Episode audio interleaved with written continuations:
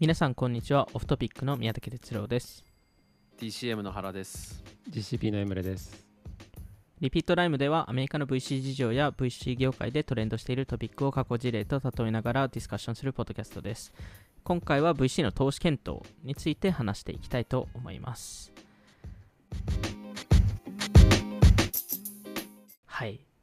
VC の投資検討。まあ少し前回も少し触れた部分とかもあったと思うんですけど、今回はちょっともう少し投資検討って実際何を見てるんだっていうね。ところを、ね、前回プロセスについて話しましたもんね。そういう順番でこういうスケジュールで見てるみたい多分その中でその、えー起業家とミーティングするっていう話とな。かあったと思うんですけど、そのそのミーティングで実際何を聞いてるんだとか、うんまあ、あとはその社内で実際どういう質問が出てくるのかとかなんかそういうところとか気になるんですけど、うんなんかまあそのすごいベーシックなところで言うと数字を見たりチーム見,、うん。見てプロダクト見て市場見てとかってあると思うんですけどなんかその中でもその GCP とか DCM とかですとなんか特定のより市場を見るとかよりプロダクト見るとかまあ多分ステージによってもだいぶ違うと思うんですけど、うん。そういうなんかこだわりっていうのはあるんですか？多分そのステージの話ってやっぱすごい大きくてで多分僕ら DCM はあのアーリーなんですけどアーリーっていうのはシリーズ A とかプレシリーズ A とかシードとかで、やっぱりシードで投資する時っていうのはあのまあ、ビジネスモデルも当然ないし、うんえーっとプロダクトもないし、うん。バリュープロポジションみたいなものがあるっていう段階が多いのでそうするとよりチームに比重が大きくて、だんだん僕らもシリーズ A やるときはもう少しあのマーケットとかビジネスモデルとかっていうのに比重が少しそっちにも、あの増えていって、うんでシリーズ B とか C になったらもうあのもう少しより深くデータとか見ながらやるって感じなんで本当にシリーズ何かで多分うん。僕らが聞いてる質問もそうだし、あの見てる検討してることって全然違うんだろうなっていうふうにはやっぱ思いますよね。なんかこれこれすごい難しい質問ですけどイケてるチームってどうやって判断するんですか、すごいよね。すごい難しい。多分あのみんな答えないまま一生懸命これが答えなんじゃないかって言って僕らも手探りでやってるんで、そうですよね、多分これもう2022年バージョンでしかないけどね、多分イケてるチームがどんなチームかって。でも今まで思ってたイケてるが違ったみたいなのはいっぱいありますよ。昔はもっとなんかその多分キャリア始めたての時とかは、はいやっぱり若なんだ優秀な人みたいな。とかなんかどこどこの会社ですごい評判がいいとか、っていうのって結構重要なのかなって思ったけど、うん。実はそんなことなかったなそんなことなかったっていうか、もっと大切なものがいっぱいあったなとうん。か気づかされることもいっぱいあるし、変な話あのこういうチームがうまくいくよねってやつがおそらくいつもなんか 僕らがアップデートし続けてんじゃないかな。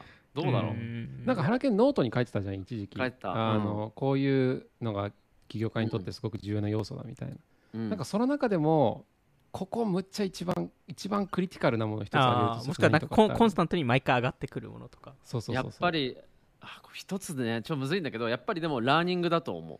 僕の中では。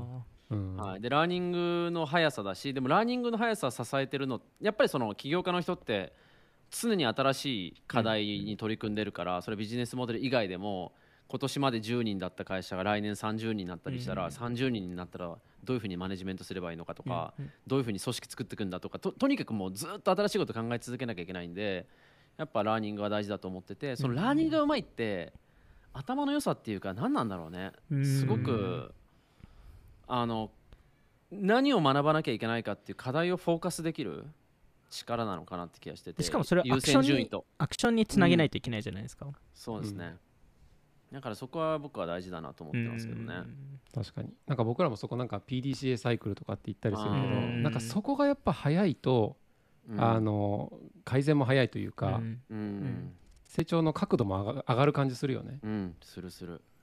それこそなんか何ヶ月か前にミーティングした時とあの今回新久々にミーティングした時の変化度みたいなのうん。も、そうそうそうそうん結構 PDCA とかラーニング力がある人はう、うん、すごいこの3ヶ月で進化したなみたいなとかってあるよね。ある。だから前前の回でエメレ君とかとも話したけどやっぱ何回か会わないと、いうん。一回やって投資するのって結構難しいなっていうのはやっぱ思って、うん。その人がどういう考えでどうそれがどう変進化していくかみたいなのも知りたいし、うん。1回目だとね結構そこっていうのは当然わからない。変化量がわからないから、うんそうだね。点では評価できない、うんせ線の方がいいそうだね。うんあとなんか俺もう一つそのラーニング PDCA に加えてこれなんて表現していいか分かんないけど巻き込み力みたいなああん。そうだね。いうのを持ってる人ってすごいやっぱいいなと思って、うん。あのやっぱスタートアップって、ね、最初何もないところからスタートして、うんどんどんどんどん周りのリソースとか人を巻き込んでいくってことだと思うけど、なんかそこがすごい、まあ、その人のチャームなのか、うん。圧倒的なビジョンなのか、うん。もうとにかく優秀ですねっていうところなのか、うん。なんかいろんな軸はあると思うけど、うん。何かの軸でもうなんか周りをどんどん巻き込んでいく人みたいな、うん。いうのっていると思っていてなんかそういう、まあ、VC もそれこそ巻き込まれたいってなる、うん。この人と一緒一緒になんか仕事したいっていうなんか一緒にこうジャーニー歩みたいみたいな。そういう言語化難しいんだけど要素を持っている人は、うん。きっと VC もそうだし優秀な採用候補者とか、まさに。顧客とか事業提携先とかなんか結構そういう非連続なよくその人うん招き入れたねみたいな、うん。いう人たちを連れてこれるのかなっていう気がする。だからなんかその巻き込み力があるかみたいなのやっぱ結構見てる。起業家ってその誰かに絶対常にリスクを取らせ続けるというか、うん。スタートアップなんて信用もないし、っていう時に僕ら VC はお金っていう形でリスクを取ってるしあの入ってくれる人はもっと大きな人生っていうのをかけて入っあの、ね、もっといろんないいオポチュニティがある中で選んでくれてるわけだから彼らが取ってるリスクなんてもうとてつもなく大きいしある意味。であとはね営業とかそのビズデブにしてもその大きい会社の人がこんなスタートアップとなんか こんな案件していいの？みたいなその社内での自分のリスクを取ってるから、やっぱそこはか、うん。その巻き込み力っていうのはうん。あのありすぎて なんていうかありすぎてもマジ なんていうかもうなんだろう。あのエリザベス・ホームズみたいになっちゃう 人もたまにいるかもしれないけど紙一重ではあるかもしれないですけどね、うん。でもやっぱああいうセルセル能力は、うん。セーリング能力はぜ超重要だよね。確かに。うん。あとはその根本的なそのモチベーションとかですかね。そのななんでこのサービスをやってるのかっていうところうん。もそれがいわゆるそのサービスってけけ最終的に落ちるタイミングが絶対あるので、うん。まあ、落ちたり上がったりするのがあうん。の会社なので、その落ちたタイミングでやり続けてくれるのか、まさに。えーっていうところを、まあ、そこもモチベーションってどういうふうになんか定義すればいいのかっていうのはすごい難しいですけど、なんか例えばなんか何かしらコンプレックスを持ったりとかうん。なんかそういうところでなんかいいいい起業家っていうかそのやりやり抜けてくれるうん。人かもなっていうところを思う瞬間とかありますよね。そうですね。もう僕無事入って最初にその想像と違ってたっていうのはうちの会社の投資委員会とかではもう本当そういう議論結構ししてて、うん。あの起業家ってそのまあ英語で言うと何？チップオンショルダーみたいな、うん。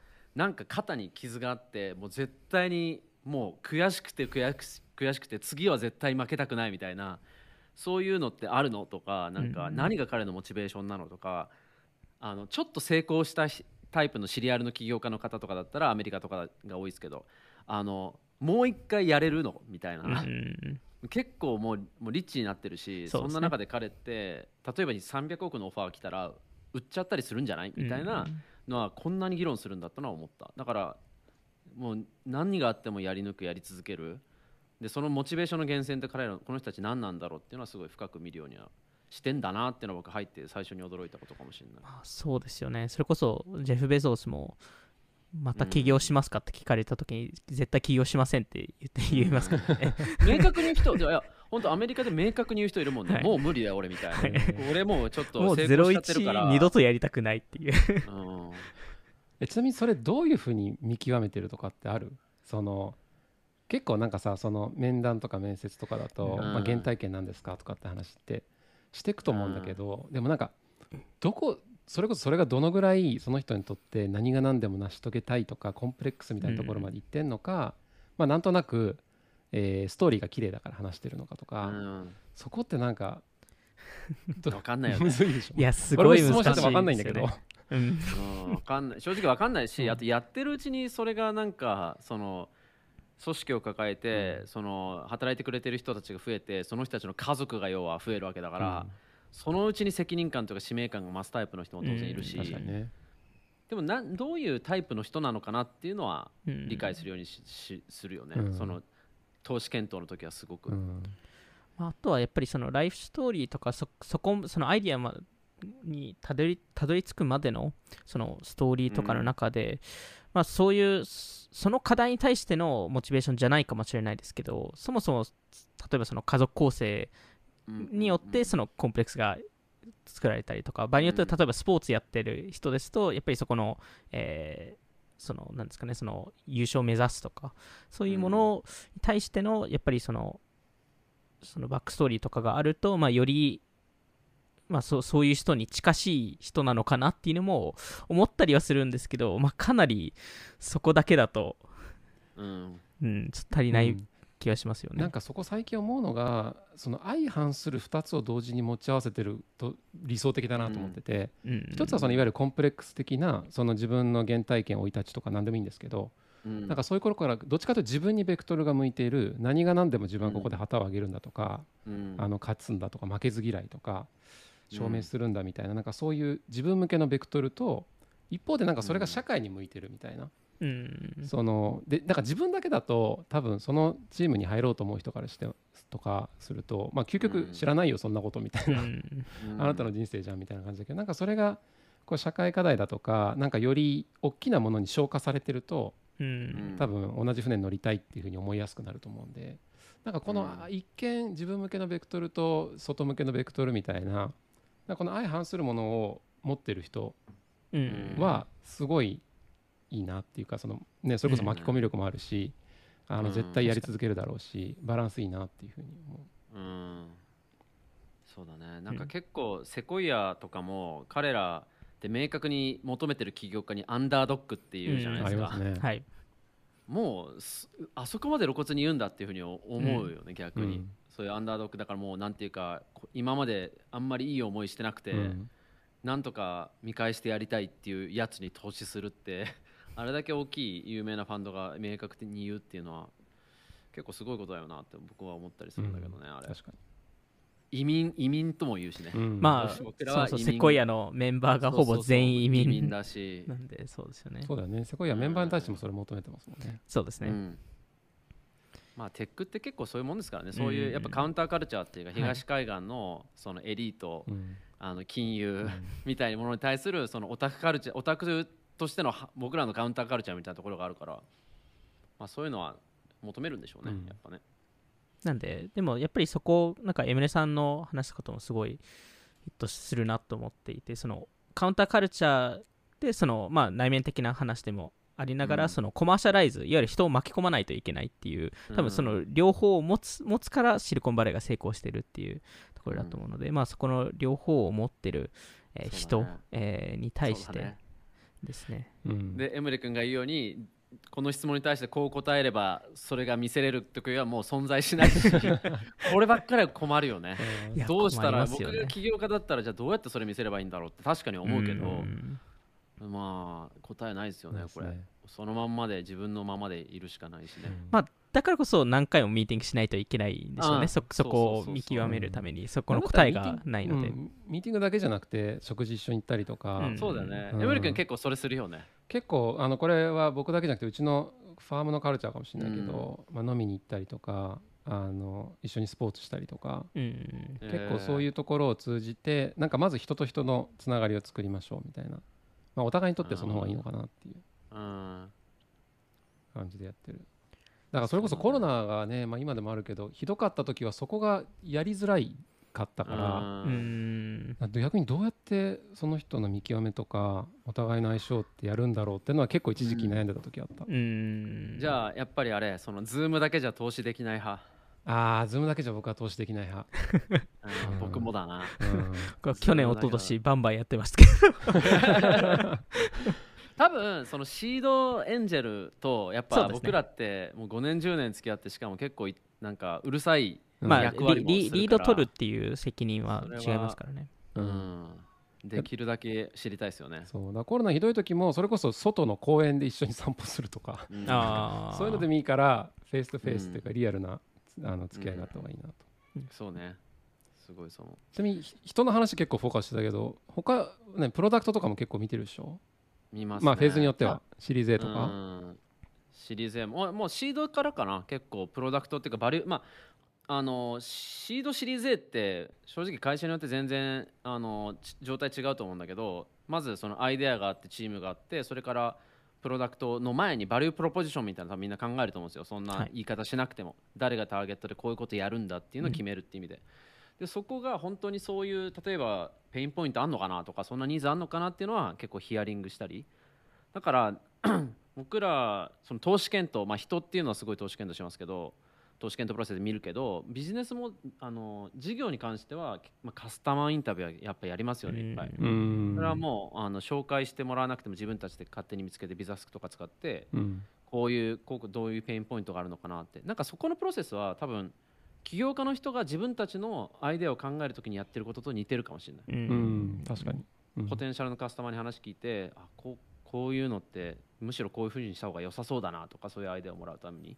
その時ってどういう質問をそのするんですか？まあもちろんその C 向けと B 向けのサービスで若干変わるとは思うんですけど、C 向けはだから C 向けもその pain point があって何かの解決策ってやつだったら多分 B2B と似てて、うんえっと、その人たちのまず業務をかかなり細かく理解して、普段何やってんの？どういう時間使い方してんの？とかって聞いてで今何に困ってるの？っていうのでそやらないようにしてるのはこういう解決これどう思いますかみたいなのは、うんあえて最初に聞いちゃうとそれになんていうか頭が反応しちゃうんでやっぱ重要なのはその potential customer の日々のトップ3の pain point に入ってるかどうか。うん。だからそれを聞くもう一番今仕事で一番嫌なこととか困ってることとか解決したいこと何ですかっていいろいろヒヒアリングする中で、まあ、それが出てこなかったら多分困ってないのかなとか、うんうん。まあ、やっぱ課題のところですよね。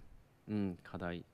で解決策はまあその次に考えることだから。そんなに解決策がめちゃくちゃ新しいってことも正直少ないと思うんで、うん。うん。今はね、まあでも起業家も同じですよね。その最初にユーザー獲得っていうか、まあ、そのユーザーインタビューするときもそのこの解決をどうですかって聞くとそこにうん。絶対バイアスがかかってしまうので、そうそう。大体の人はいいですって言う言うんうんですけど、うんああれば嬉しいねみたいな、でも実際買ってくれるかっていうと絶対買ってくれないんで。お金を払わないなんでやっぱ課題からやっぱりどういう課題を持ってるんですかとか何をやってる時が一番時間かかるんですかななんかこういうなんかその課題のなんかストーリー事例とかありますかうんみたいなところから始めたりするので VC もまあ同じようなことをしてるっていうところなんですね。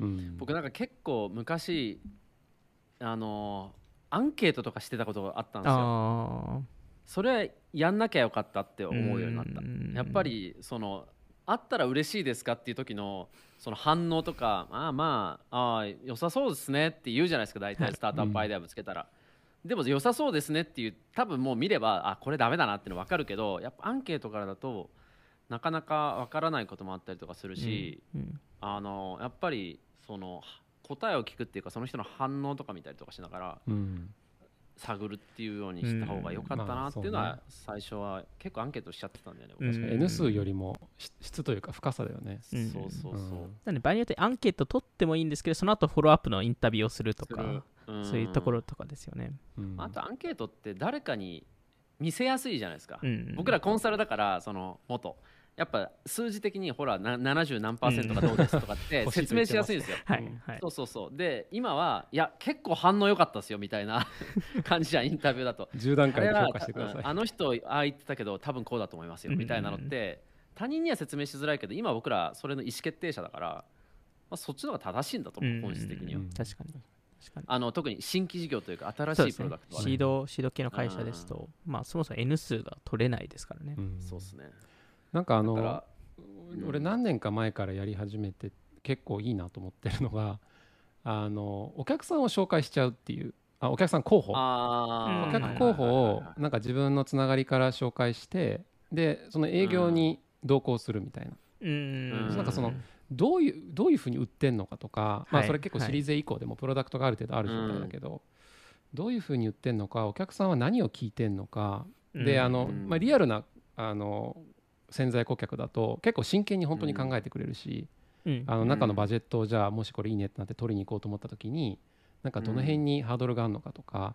どういうデータとかあのストーリーがあると中で上げやすいのかとか、うん。うんなんかその辺まで見えてくるからなんかそのあの、まあ、スタートアップ系に提提供しているものであれば投資先にちょっとこう、うん。あの聞いてもらったりとかあとは自分のつながりの中でいろんな会社見つけたりとかしてでなんか、うんそうでまあなんかそこから実際営業につながればあの検討してるスタートアップにとってもいい話だと思うし、うんそうですね。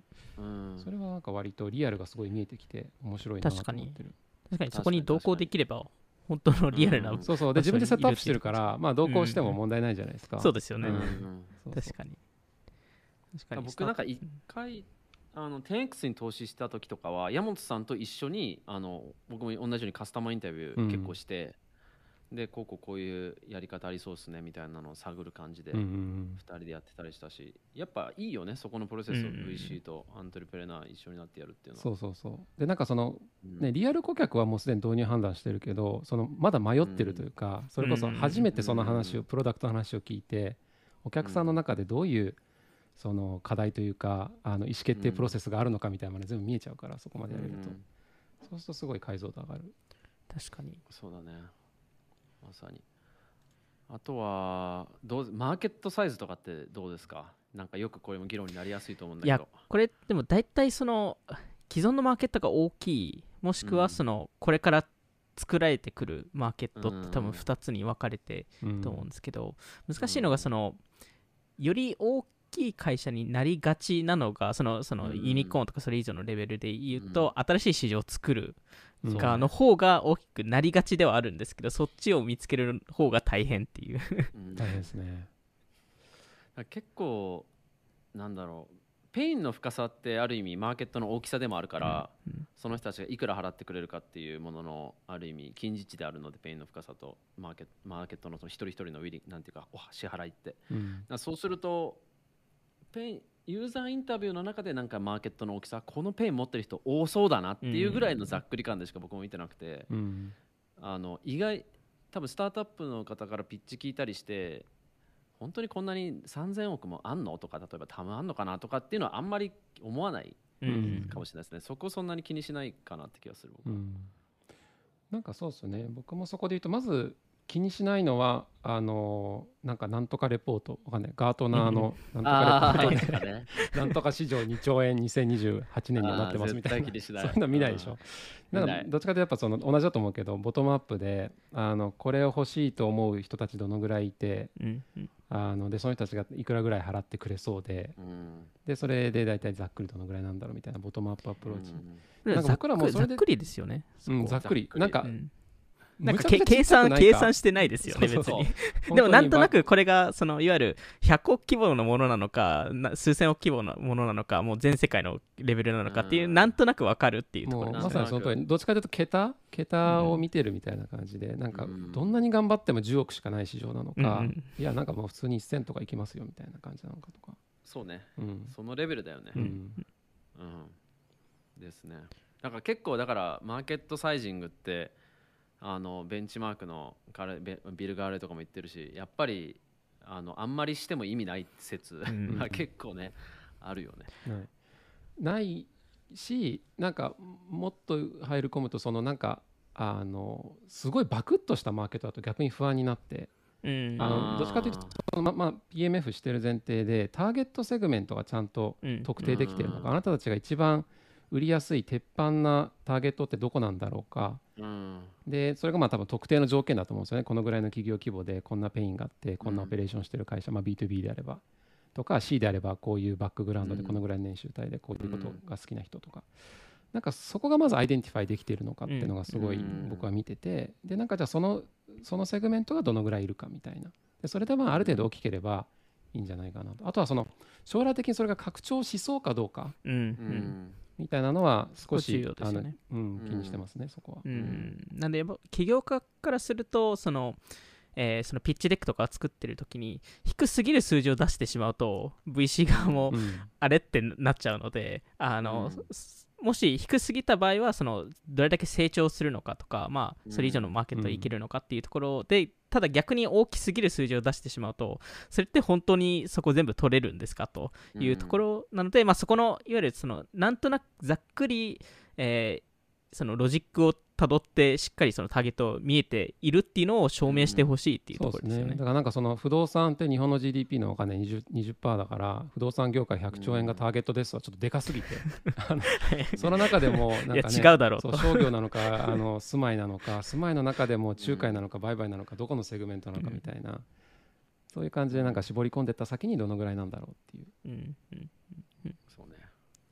確かに、うん。まああとはその、まあ、やっぱりその実績とかそのエンゲージメントとかそういうのは見て、えーまあ、そこもその B 向け C 向けで多分どういうメトリック見てるかっていうのも全然違うとは思うんですけどなんか最近なんかソフトウェアをより使う VC とかも増えたりとかも、えっとしてますしあの、まあ、有名な話だとセコイアがあの WhatsApp を見つけるためにその、えー社内のツールを、えー使ってそのダウンロード数を、あのアメリカ以外の国でトラッキングしてたのでそれで、えーまあ、あの WhatsApp に投資ししたっていうのもありますし、なんかそそういう意味だと DCM とかでツールとかって使ってたりするんですか、まあ、あのあの公開できるもので。あもちろんもちろん。だあのまあ有名なのだとアッパーニーは当然見ますよね、App Annie コンシューマー系だったらのまあアプリだったら App Annie 見ながらそのエンゲージメントとかまあ理解して当然会社に出してもらうからそうですね。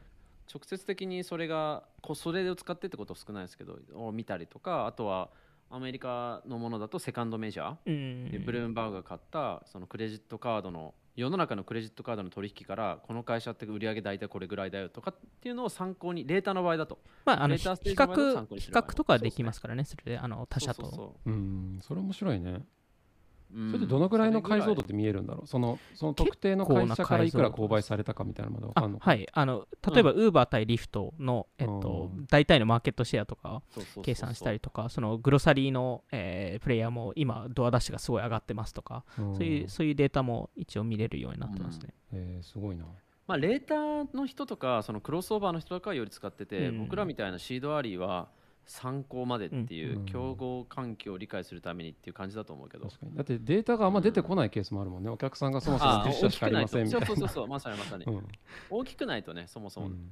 やっぱだからデータを使って何か投資検討するっていうのはレーターになればなるほどどんどん登場してきて、シードアリーだとなかなかそれを使うってことは。ただコンシューマーだとやっぱエンゲージメントはかなり細かくいますうねん確かに。うんシリーズ A だろうがプレシリーズ A だろうが、うん。エンゲージメントもそのもちろんそのプロダクトを使う使う時間とかそういうのもあの回数とかそういうのもあるんですけど、ね。あとはその、うん。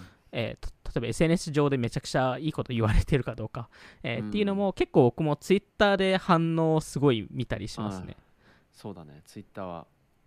あとは B2B はそういうせ自分の中でアンテナ張ってるって意味で言うと結構な頻度でその投資先のバックオフィス系の人とかに最近何使ってんのとかああ確かに。今何使ってんすかみたいなのは定期的に聞いたりしてますよね、うんそうですよね。確かそこはすごい、あの、その逆にそのヒアリングアイテムになりますからね。ここどう思いますかみたいな。うんそうそうそうそうそうあそれは本当にまさにそのプロダクトをこれどう思うかっていうのはあのユーザーに pain 聞くっていう感じじゃなくてそのプロダクトを作ってるはい同士としての人たちに聞いて、これって使いたいとか思いますとかはやっぱりいろいろ聞きますよ、うん投資先の方に。あと技術系の人にちょっと 質問してみたりとかあそうだねそういうのはやりますよね。テクニカルデューデリってどうしてるんですか GCP 確かに。テクニカルデューデリはぶっちゃけそんなにしてないと思いますうんね。そのまあ一部そういう外にお願いしてってやったこととかはあるけどそれよりも僕らはやっぱそのあの2つ見ててなんかそのえーすごいテクニカルなところで優位性が生まれるというよりかはやっぱりそのビジネスモデルとかプロダクトがどのぐらい刺さってんのかとかっていう、なんかそういうところで出てくるかなと思うからなんかコードがどのぐらい綺麗に書けてるのかみたいなとか、そこはあんまり見てない。ね。でもなんか一方でエンジニアチームがどのぐらいいけてるかみたいなのは見ようとはしてる、あのそれこそうん。中にいるエンジニアの方がどれぐらいこが立ってるのかとかエンジニア界隈でその会社のことが知られてるかとか、うん。うん。あのどうどういう人たちが集まってるのかとかどんなうん。イベントやってるのかとかなんかその辺は見たりしてるかな。そうだね。うちもテック DD 入れるのは多分、D D D、テック DD を入れるってほどじゃなくてただうん普通に、あのどっかの会社で例えば AI 系だったらじゃああそこの AI のエグゼクティブの人にちょっと話聞いてみよう、うん。この会社についてとか多分ほ正直言うとそういうレベルだとは思うんですけど、そういうのなんか技術レイヤーで差別化になる会社って多分5社に1社うん。ん下手したらぐらいですよね。多分僕らが見てるようなそのソフトウェア系がメインだとしたらそ多いんで AI とか、えーはまあ例えばもし検索エンジンの会社が来たとしたら絶対そこ重要だからうんそういうねのはね絶対ありますけど。うん。でもそんな感じですよね。ぜ全部にはやらないかもしれないですよね。確かうに、ん、どっちかというとやっぱそのなんかそのテクノロジカルリスクというかマーケット側のアプリケーションの方で戦ってるスタートアップが多いよね。そこのマーケットからどういうふうに受け止められてるのかプロダクトが結果的にどのぐらい刺さってるかの方がやっぱり比重としては圧倒的に大きい気がする。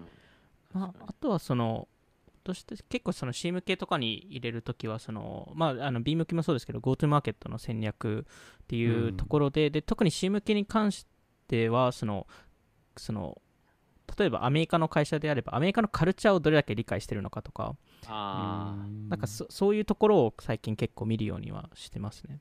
確かにね。それはそうなんだよな。そうね GoTo マーケットそうね。まあシードからでもやっぱ GoTo マーケット考えておいた方がいいしどういう僕ら多分ディスカッションの中でこの会社がどういうふうに GoTo マーケット考えてるかっていうのはまあディスカッションする感じですね。そうですね。答え持ってる企業がなんか多分シードの段階だといないか、まあ、競争が今激しすぎるんで、うんそうあのそこでなんかいい GoTo マーケットもないと結局勝ちにくいっていうのは正直ありますね。そうだね。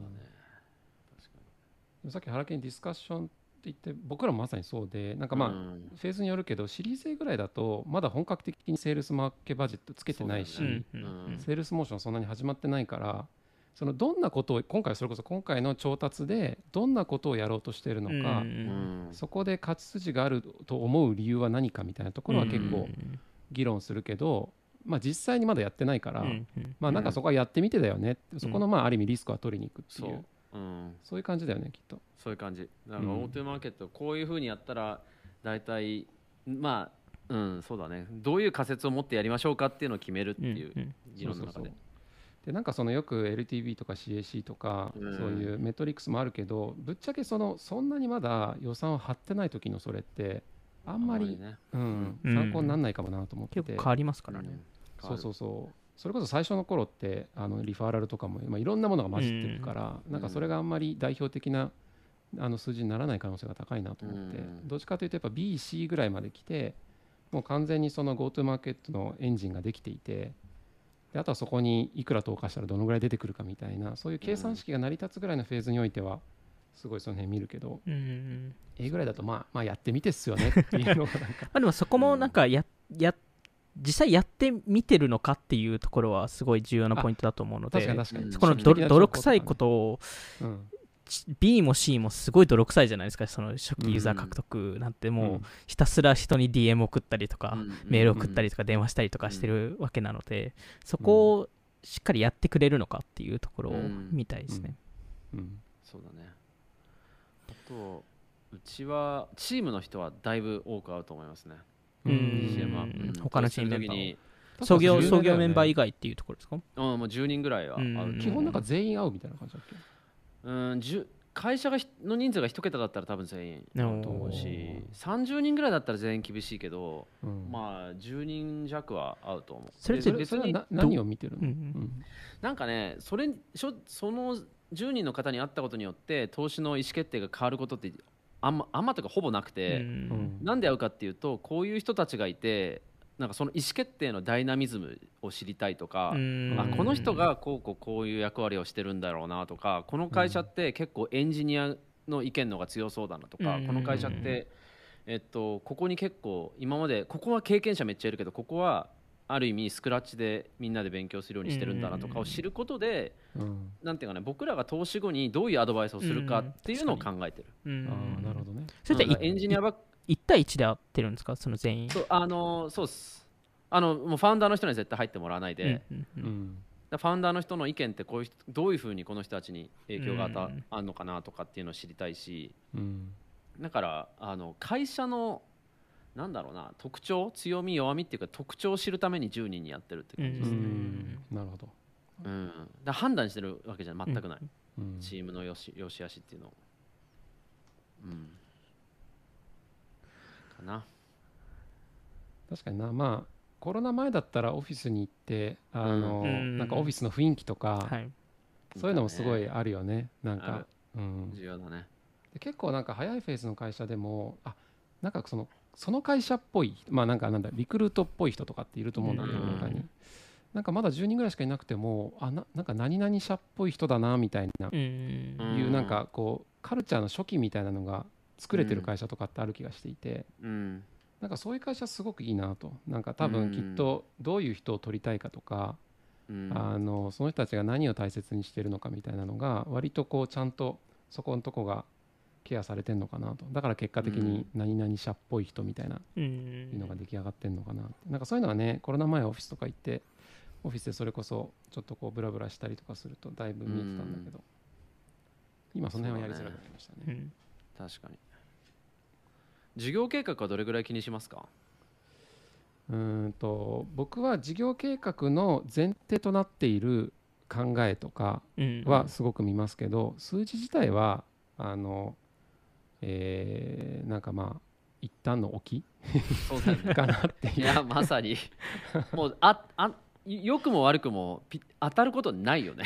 そうですね まあ大体不可能だよねそんな早いフェーズで。不可能。うん5あれですよね年後どうなるかな。投資検討してる時大体担当者が自分のその事業計画立てたりとかそのそのうんもらったものをベースに修正したりとかそうね。ししますよね、うん。なんでまあしそこもしますし、うん。あのそれを起業家と議論することも多いですよ、なんかなのでもらった事業計画として乗るかうん。そるかというよりかは、ここはもっとこういう考え方があるんじゃないかとか、うん。この辺ってこうなんどうなんだろうかみたいな議論しながらうんなんか一緒に事業計画をあの作っていくみたいなの。そうだね。それができると本当にすごくベスト。まさにその考え方っていうかそのロジックどううん。どういうふうにその事業を考えてるんだっていうのを知るための一つの材料っていうところですよね、まさに。それそれを数字を使ってるっていうところですよね。そうそうう。そそうそうそう、うん。であとは事業計画を通じてその起業家の人の解像度が分かるから、うん。うんマーケティング GoTo マーケットが得意な人ってやっぱりそのじゃああのアクイションコストの置き方とか、うん。アクイションコストがどう推移していくかとか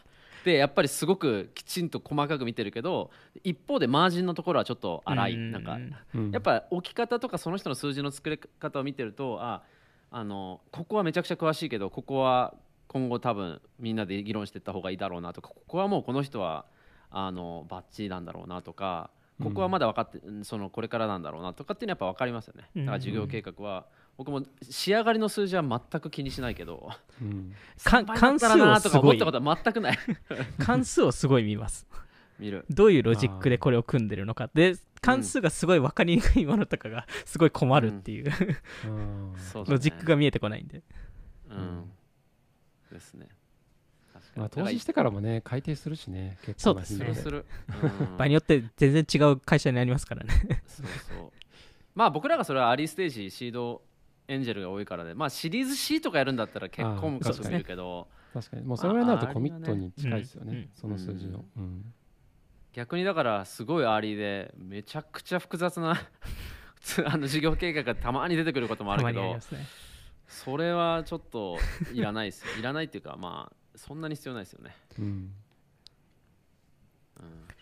感じ、うん。うん。そうですね。まあまだ多分いろいろあるとは思うんですけど、うん、今回はこんな感じで一回。まあだからかなり人を見てるし、うん。 early だと。でそんなにデータでやったりとか事業計画とか market size って多分起業家の方が思ってるよりは見てない僕らは見てないよね、うん。多分見てるうん VC の人もいるかもしれないけど僕らはそんなにそう仕上がりの数字は見てない、うんうんまあうん。どちらかというとそういうものを通してそのその人の考え方とか事業に対してのどう向いてるのかとかそこのうん。ところを見てるっていうところですかね。そうですね。あとはなんかそうそれこそ売上の規模とか、うん。量とかうん。そのよりもその質、うん。そのどういうお客さんとかに対してちゃんと刺さってんのかとか、なんかそれがあのなんだろう後付けでもいいのでその自分たちのターゲットがちゃんと説明できてるのかとか、うんあのなんかそっちの方があの、ね、売上がすごい伸びてますとか、うん。MRR いくらですとかそういうよりも